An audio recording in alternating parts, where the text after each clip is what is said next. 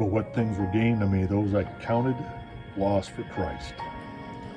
Yea, doubtless I count all things but loss. For the excellency of the knowledge of Christ Jesus my Lord, for whom I have suffered the loss of all things, and do count them but dung, that I may win Christ, and be found in him, Christ in you, the hope of glory. Not having my own righteousness, which is of the law, but which is through the faith of Christ, the righteousness which is of God by faith, that I may know him, the power of his resurrection, the power of his resurrection, and the fellowship of his sufferings, being made conformable unto his death, if by any means I might attain unto the resurrection of the dead. I press toward the mark of the prize of the high calling of God in Christ Jesus. Welcome to Jailbreak, a Double Eagles radio network and a podcast series of Christ in you, the hope of glory. Now today is a different Christ in you, the hope of glory, and the price you pay, and the difference between being a prisoner of God or a prisoner in the world. The word Paul said, For I, for this cause, I, Paul, the prisoner of Jesus Christ, for you Gentiles, and for you the the heathen, for you the reprobate, for you the castaway, for you the outcast, for you the brokenhearted, for you the lost, blind, hurt, condemned. If you think you're condemned right now, you got another thing coming. Christ is coming for you this minute. If you've heard of that dispensation of the grace of God, which is given unto me, to you word, the grace of God is unmerited favor of Jesus for this revelation.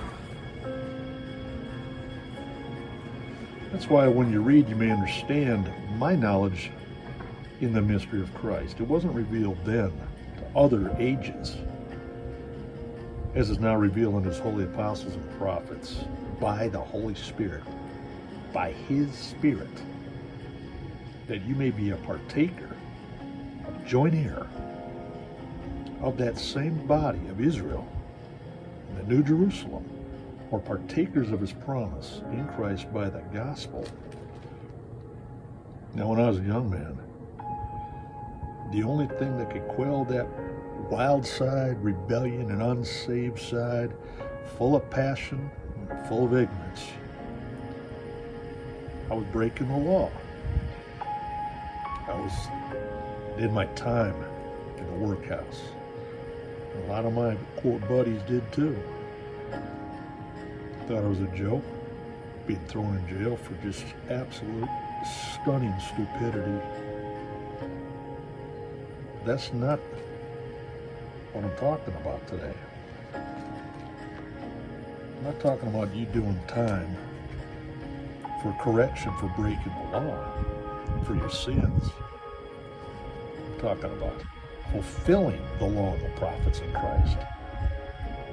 See, Joseph was God's anointed, and he suffered the worst of all. He was sold into slavery. They wanted to murder him. He was sold into bondage for the call of God to pivot and to put him at the perfect place for the perfect time to rule for God's people. And he used his own sins to deliver him into that powerful position. Basically, the ruler of the known world and the overseer of Israel, the same ones that hated him and betrayed him. So Joseph's masters took him and put him in prison after being falsely accused, of course, of adultery or whatever other scheme and lies these Jezebels will always come up with with you. A place where the king's prisoners are bound, and he was there in prison. But the Lord was with him. He was with that man, Joseph. That's why you got to listen to my new YouTube called The Magnified Man. Tie in perfectly. And the Lord showed him mercy and gave him favor in the sight of the keepers of the prison. Goes on and on because the Lord was with him, and that which he did, the Lord made it to prosper. Marvelous, gorgeous scriptures that will guide you in his path to prosperity and rule, in salvation. It was the same with Jeremiah. Jeremiah was the, the wailing prophet. And he was in charge of telling the truth to Israel's king in the apostate state. And every time he did, every time they asked him to pray, every time they asked him to come tell the truth, he would tell them until after their rebellion they wouldn't listen. And they would throw him into prison. But worse than that, he suffered for telling the truth. In the dungeon, there was no water but just dung or the mire. And Joseph, uh, excuse me, Jeremiah sunk down in the mire. Eventually he was let out, but he was kept in the prison court. Why? Because Jerusalem was taken down, but his man of God was preserved in that deathly experience.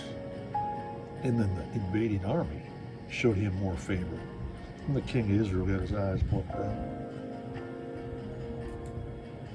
Now, every time I've been isolated from God's word, it was to press down in me in the rejection, the lies, the betrayal, the greed. After the miracles, and every time a fuller measure of Christ will come into you, and it's for that reason. So when you read how the apostles, how the patriarchs, how God's people were treated by the world, you start to get those that lose their lives will find it for the testimony of Jesus. In other words, they'll look to you for the testimony after doing you supposedly evil, and God allowing it for you to prosper His word of the life of the glory of God in the face of Jesus Christ and to step out, spit shine after getting pummeled. In other words, the high priest rose up after the apostles are healing people and delivering who are vexed with unclean spirits, and every one of them in those diseases and demons got healed. Of course, the backslid blind religious people incarcerated them, laid hands on them. But the angel of the Lord by night opened the prison doors and brought them forth and said, Now you go stand and speak in the temple to all the people the words of this life. See, the righteous are bold as a lion. Every time I get it in my face, the sewage of Satan, I come back and wash myself in the water of the word and regeneration of God's ghost and come forth boldly and deliver God's word. No man can get and say or resist the Holy Ghost. But here's how the apostles responded. They departed from the presence of that same council, rejoicing that they were counted worthy to suffer the shame for his name, for Christ's name, and daily after that they were in the temple. In every house they did not cease to teach and to preach Jesus Christ. Whenever a spirit of a ruler rises up against you, don't remove your foot, people because it's an appointed affliction for an appointed time, for an appointed change, for an appointed manifested revelation in the power of God's word, or the word of his power, the spoken word to come back of you immediately in humility. The truth, in other words, don't be confounded by their looks. That's why they're set before you. Look scramble brain, put off, offended, sad, angry, seething or loathing you. Those same people, as they threw Peter in the prison, the angel of the Lord came and freed him for the testimony of the word.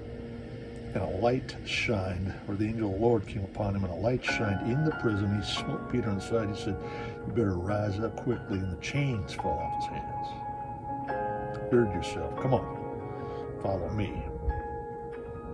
And he went right back into telling the good news, raising the dead, and healing the people. But those same rulers that were so sumptuously fed, sumptuously positioned, ruling with that rod of iron, supposedly. When he, Herod, gave his voice his oration, people yelled, it's like voice of a God, not a man. And it immediately the angel of the Lord smote him because he gave not God the glory. He was eating the worms and gave up the ghost. Now listen to this. But the word of God grew mightily and multiplied. No weapon formed against you shall prosper. And I know the way that you take after I've tried you.